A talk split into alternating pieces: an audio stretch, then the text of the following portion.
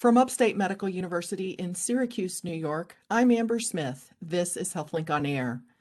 The majority of new cases of COVID 19 in the United States at the beginning of August are reported to be the Delta variant. My guest is going to help us understand why that's important. Dr. Elizabeth Asiago Reddy is Chief of Infectious Disease at Upstate University Hospital. Welcome back to HealthLink on Air, Dr. Asiago Reddy. Thank you for having me, Amber. The last time you were on HealthLink on Air, you helped us understand how viruses like the coronavirus mutate naturally as they replicate, making slight changes in their genetic sequence. And you explained that these mutations can make the virus different enough that it's identified as a new variant.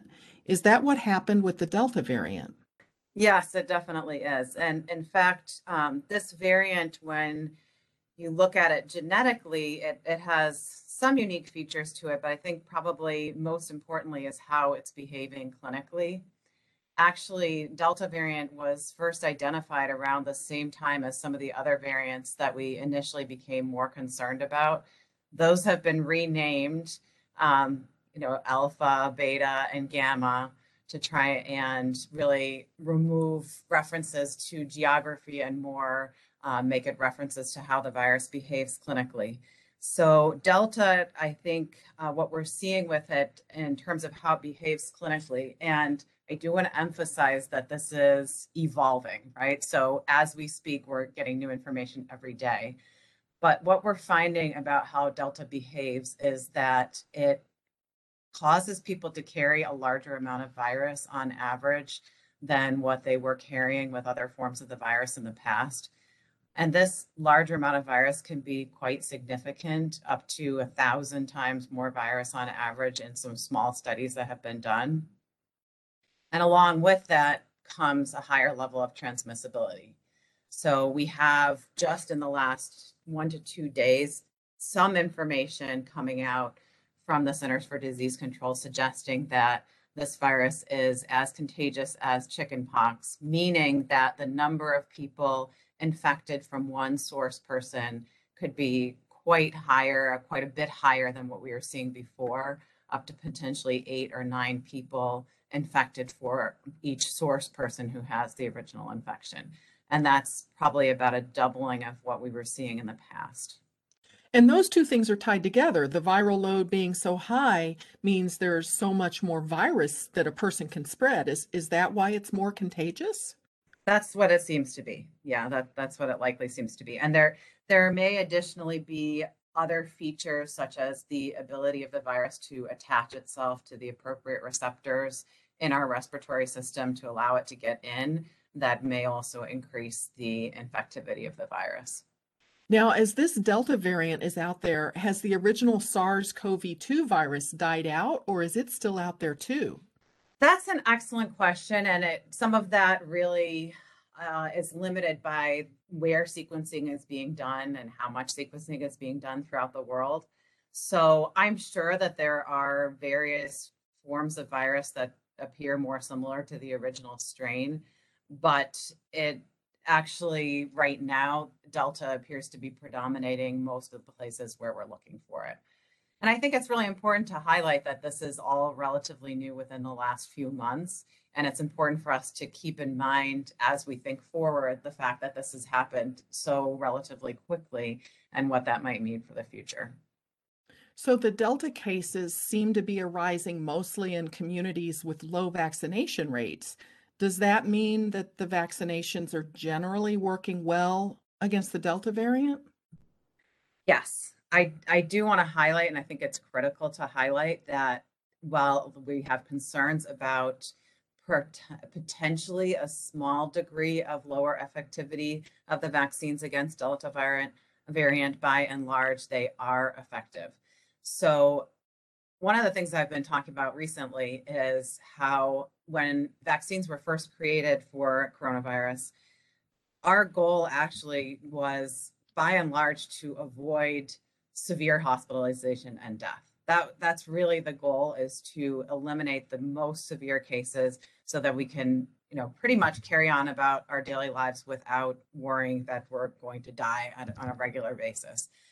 What ended up happening is that the initial results from the vaccine trials actually outperformed our wildest expectations in terms of uh, initially appearing to prevent most illness completely. So people weren't even getting sick at all. They weren't carrying virus at all. That was a fabulous outcome, but it was actually more than even what we would have uh, initially expected and more than necessarily what's totally needed from a vaccine.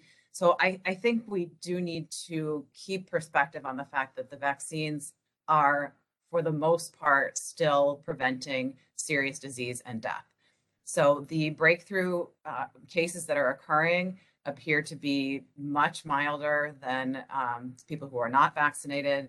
The vast majority of them are not ending up in the hospital. And again, these data are being updated on a very regular basis, but the most recent data that I've seen are saying that 97% of people who have been hospitalized recently are unvaccinated. So this is still very much a severe disease among unvaccinated people. But uh, uh, getting back to the breakthrough infections, if a person who's vaccinated comes down with, you know, the Delta variant, do they get the same symptoms as someone who's um, not vaccinated? It appears that mostly they do, and and that's because so aside from the severe symptoms, right? So this is a respiratory virus that has all the typical features of respiratory viruses, and that varies uh, quite a bit from person to person. So, um, what one person gets is not necessarily exactly the same as what another person gets. You know, some people get a scratchy throat, some people get a stuffed up nose, some people get a cough immediately, others don't. Um, but it is by and large a respiratory illness that may have generalized features of, um, you know, overall body malaise, you know, feeling terrible, feeling fatigued, um, having fevers, even having uh, gastrointestinal symptoms, all of those things are possible. Um, it doesn't look like the spectrum has changed very much, with the possible exception of maybe a little bit less of this loss in, of taste and smell with the Delta variant compared to others. Um, but that I don't think that's very clinically helpful because it was important for us to maintain a high index of suspicion even before with you know, the, all of the variants of COVID that we've been dealing with, which is, you know, that if you have a respiratory illness, you need to consider that it, it could be COVID until proven otherwise. And I think that that really holds. But if you're vaccinated and you do become infected, you're much less likely to be hospitalized. Absolutely. And those symptoms. So, you know, when I think about some of my friends who got sick in the first wave, I have friends who, you know, they didn't end up in the hospital, but they were taken out. I mean, they were in bed for an entire two weeks with high fevers, couldn't do anything, were absolutely miserable. You know, a, a, much more typical scenario now for somebody who doesn't end up in the hospital but is is vaccinated would be you have a minor cold and you're done. Now, the United Kingdom has reported up to 12% of vaccinated people are developing breakthrough infections with the Delta variant. Is that in line with what we're seeing or are likely to see in the United States? So far, it's not fully in line with what we're seeing in the United States, and it's not exactly clear why that is. So, obviously, the vaccines that were used in the UK were different. Um, so, they were by and large using the AstraZeneca, the AstraZeneca vaccine, which is different than most of the vaccines here, um, which were primarily Pfizer, then Moderna, and then J and J. Um, the other difference here in the United States right now is that we have these uh, fairly wide variability in pockets of unvaccinated individuals. So we're what we're seeing right now is that when vaccination rates are less than 40% or so, there's really this hyper endemicity that's going on. Some of that I think is probably at least partially weather driven, right? So the some of these areas that are experiencing huge spikes right now are in hotter uh, parts of the country, um, where we did see this last year a little bit that people are being driven inside, probably by air conditioning and congregating inside more, thus increasing the the likelihood of spread. So I think those are two separate factors that are going on. So concentration of unvaccinated individuals um, possibly together with some weather related features that are, are making things particularly bad for some communities. What is going to happen, you know, for example, in Onondaga County, where we are right now, um, I know as the weather gets colder, I, I think is a is is a very good question. We do have much higher vaccination rates than some of the parts of the country that are having a lot of difficulties right now. Um, but we have persistently seen our own cold weather phenomenon with respiratory viruses significantly increasing in the cold weather. So I, I think we do have to be very much on the alert to that. With respect to the proportion of vaccinated people who are experiencing breakthrough infections, so far in the US, it looks more like a fraction of a percentage. Um, but I, I do want to be cautious about that because we're in a different point with the wave of Delta compared to the UK, compared to Israel. Um, so I, I, I'm, I think we need to be on the alert. Is the chief worry with breakthrough infections that a vaccinated person, even if they're not seriously ill themselves, could still pass that virus along to someone else? Absolutely.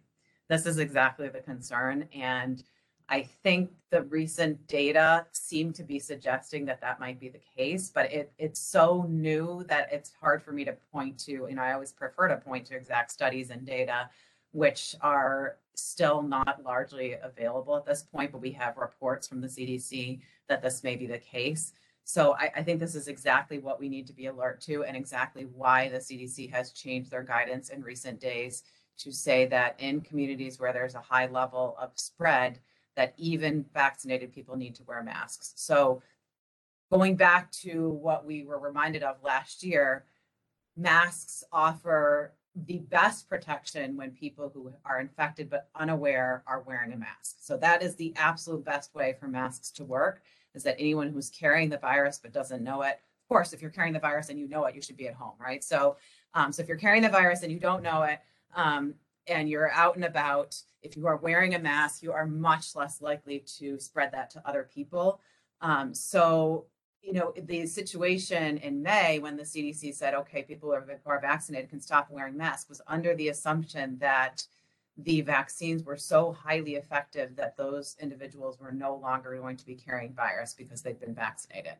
So, because we don't necessarily know that to be the case with the Delta variant, in places where there is a lot of circulating virus, you can assume that at least some vaccinated people are likely to have asymptomatic infections. And so to protect the rest of the community, they should wear masks. Upstate's HealthLink on Air will be right back with more about the Delta variant with Upstate's infectious disease chief, Dr. Elizabeth Asiago Reddy. This is Upstate's HealthLink on Air. I'm your host, Amber Smith, talking with Dr. Elizabeth Asiago Reddy, the Chief of Infectious Disease at Upstate University Hospital. We're talking about the coronavirus Delta variant. In a previous interview in June, Dr. Asiago Reddy explained the behavior of viruses and how variants form. You can find that interview at healthlinkonair.org by searching for COVID 19. Now, Dr. Asiago Reddy, I want to ask you about what distinguishes the Delta variant from the original coronavirus clinically. What symptoms of illness appear in people who are infected with the Delta variant, and how do they differ from regular COVID symptoms? We actually, like I said before, we don't have a whole lot of information to suggest that the symptoms are very different. The critical feature is that people who are unvaccinated can get sick quicker. So I think um, that's not really a symptom change, but it is an incubation period change. So it looks like um, people who are exposed to Delta variant are likely to exhibit symptoms within about three days as opposed to five days with the previous previous variants of the virus. Now, again, that's still different from person to person. So does it mean that somebody couldn't show symptoms after five days? No, but on average, the symptoms are appearing a little bit sooner than they would. So, you know, if, for example, you were just exposed and two days later you're rip roaring with symptoms and you're thinking, oh, that can't be it because I was just exposed, then that is not an accurate assumption. And it really could be that, in fact, you have gotten sick with Delta variant. So that's probably the critical one. Otherwise, um, you know, anything from nasal congestion, sore throat, cough, fevers, chills, um, shortness of breath, uh, particularly again for people who have been unvaccinated. Those are all uh, consistent symptoms that we've seen across the different variants. Is the Delta variant affecting more younger people than the original coronavirus, or are children more susceptible to this variant? This again is somehow being confounded by the fact that we have not been able to vaccinate people under the age of 12, right? So, and then also that if you look at the proportions of adults and adolescents who are eligible for the vaccine, there is a clear linear association with increased age and increased vaccination. Okay, so um, I think many older individuals felt a lot more comfortable of taking the vaccine and they also were the people who were most severely infected by uh, affected by the initial waves of the virus so yes, we are seeing more younger people in the hospital with Delta variant, but is that because of lack of vaccination among those subgroups that that could be just as likely? So it may not be that this is more severe. It may be. We're still trying to sort that out. Um, but it, a lot of it relates to lack of vaccination in those particular groups of people. Um, and the other one that we talked about earlier is the amount of virus. Okay, so um, so children do not have as much of the receptor that this virus enters the body through. So their respiratory tracts are not as enriched for that receptor as adults are, which is one of the reasons why we thought that children were less overall affected by this virus than adults were. However, when you start to look at these very, very high concentrations of virus that we're seeing with Delta variant, along with the possibility of an increased ability to move into cells once it, it, hits that receptor, then you may end up with a situation where children are more likely to be impacted than they were with previous forms of the virus. So I, I think we are going to have to, again, be very much on the alert as schools reopen. And uh, it looks like I think we're, in all likelihood, in this area, going to be uh, continuing with mask mandates in school. And I, I, think those really need to be very strictly enforced. We need to think about this the same way that we did and with the same level of caution, if not even more than we did when we got kids together last year. Can I ask you about what the treatment is like for someone with the Delta variant? Are these people being treated differently than people early in the pandemic? Yeah, that's a great question. Um, for the most part, the treatment is the same. Um, it is important to highlight that uh, one of the available treatments is monoclonal antibodies, which are antibodies that have been produced in a lab to combat the virus. And those antibodies were best given and are best given very shortly after the onset of illness. So they, they must be given within 10 days of the knowledge of infection. So the first symptom or, or positive test but they um, they are they are most effective when given even within the first uh, one to five days um, after the onset of infection. And they significantly reduce the likelihood of somebody developing severe disease. So um, there are a, there's a whole list of people who are eligible for those based on their likelihood of progressing to severe disease. And it's important to note that several of the previous preparations that we were using of monoclonal antibodies are no longer effective against the current circulating variants. However, we do have, at this point, as I speak, one preparation that remains effective. So it is important for people who have underlying um, comorbidities, which are many, um, or even just want to find out if they are eligible for this, if they're if they're sick, to reach out to their primary healthcare provider and find out if they have access to it. Uh, the other feature that I think is going to improve access quite a bit over the coming months is that the um, current cocktail that is available is also available for a subcutaneous injection instead of an infusion if it's required to give it in that format. So it's preferred to give it as an infusion, but if you are unable to get somebody into a place where they can get an infusion, you can give it as a subcutaneous injection. So that I think will also expand people's ability to access these treatments. Otherwise, aside from the monoclonal antibodies, um, we're pretty much dealing with the same uh, set of treatments that we were dealing with previously. Is convalescent plasma still being used where you take the blood of someone who has survived the virus and turn it into medication for someone who's sick with it? Yeah, that's that's actually I'm glad you brought that up. Thank you. That that also is an exception to what I've said. By and large, the plasma data have not been as good as we would have hoped. Um, it's very difficult to study some of these things because um, they weren't always given in very clear cut randomized controlled trials with ability to control for a lot of different factors.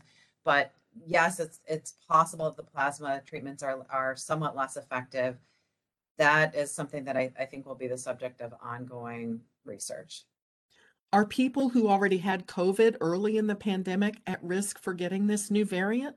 People who have previously had COVID are at risk for recurrent infections and they respond very, very well to vaccines. So I definitely recommend that anyone who has had COVID in the past, if you haven't already been vaccinated, that you receive a vaccine.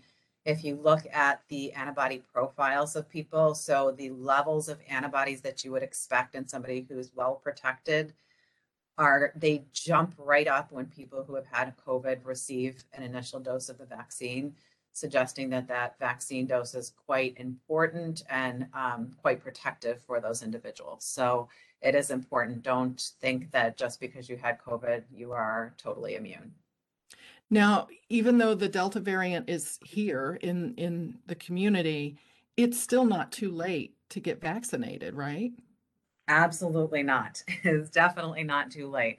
I would very much encourage people. In fact, this is the time, and I'm, I'm glad you asked that question because what we're seeing with our numbers in Onondaga County is a rise over the last week or so into numbers that look very similar to my eyes as what we saw last October. And if people remember, last October was what set off a whole series of um, you know, rapid rises in case numbers throughout the remaining months of the winter that really put our hospital systems at a significant strain and impacted people's ability to access the kind of care and services that they need for regular health care.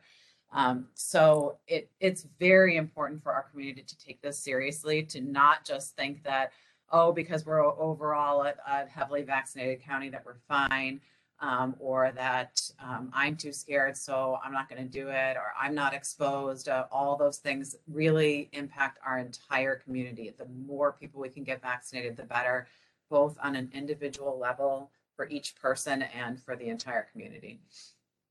Now, regarding mask wearing, I know that recommendations are changing sort of day by day or location by location.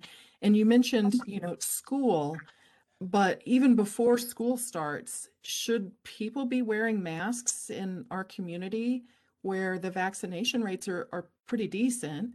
Um, is there still a risk when you go to the grocery store or when you go to a restaurant? Do people still need to be protecting themselves with a mask? Yeah, that's a great question. I I have recently started to wear my mask again and and and basically all settings where I'm not aware of the vaccination status of other people. And I um, I do that in part really as an example to others, even though of course nobody knows by looking at me what my what my vaccination status is. Um, but I think it is important for us to start showing off those masks again because this is going to become a big issue. I also am concerned about not just, you know, we always bring up grocery stores, restaurant and bars, right? So restaurants and bars do present unique risks, which is extremely unfortunate because the restaurant and bar industry has just been through a horrible, horrible time. They're just coming back, and to have this happen right now is it's an absolute tragedy for people who run these businesses, and for you know for our all all of our enjoyment associated with with going to such places. Um, but you know, obviously by nature, any environment where you have to remove your mask, and particularly if you're in close in close quarters with other people, such as might happen, especially in a bar, that's a risky environment. It really is, and it does concern me as a location where we could start seeing transmissions happen again. Um, what I'm also really worried about, though, is just uh, personal gatherings. Through most of the epidemic, that is actually where the vast majority of transmissions are happening. So we talk about these super spreader events. We talk about large venue events. Are those risky? Absolutely, they can be risky, um, especially if they're indoors, people are in very close contact, etc. But throughout all of this, it's people getting together for birthday parties, for retirement parties, for weddings, for family gatherings. That is, oh, it, it accounts for really, I, I would venture to say the lion's share of the transmission throughout the country. And I think that we have to start thinking about that again, which is again very, very sad because we've all enjoyed getting together so much more over the last couple of months than we had been able to. But um, what I'm seeing in my own friends, um, and I would say less so family because I have a, a family that's uh, extremely vaccine vigilant. Um, but among friends, is that there is a reluctance among many people to ask about vaccination status, to be concerned about vaccination status, to be concerned about what people have been doing or who they might have been in contact with. That's kind of dropped off the radar screen where it was very much a part of our conversations, even just three or four months ago. And that's dangerous. It's dangerous because if we're getting together with people and we have no idea who their contacts are and nobody's wearing a mask, that's exactly where this is going to start uh, heavily transmitting again. Upstate is one of five laboratories across the state that is doing genetic sequencing of specimens positive for SARS CoV 2 in order to monitor for emerging variants. How soon do you think we might learn of some variant beyond Delta? Yeah, that lab run by Dr. Middleton has just been fabulous. It's really set a, a, local and even a national example, I would say, in keeping ahead of variants and examining the impacts of variants um, across the state. So uh, I, I, think it's really a, a, boon to our area that we have it. And then also that New York State has been um, proactive in identifying this lab as well as others, Rochester, Buffalo. Uh, there's a couple different ones that are being utilized to try and really keep up with what's happening.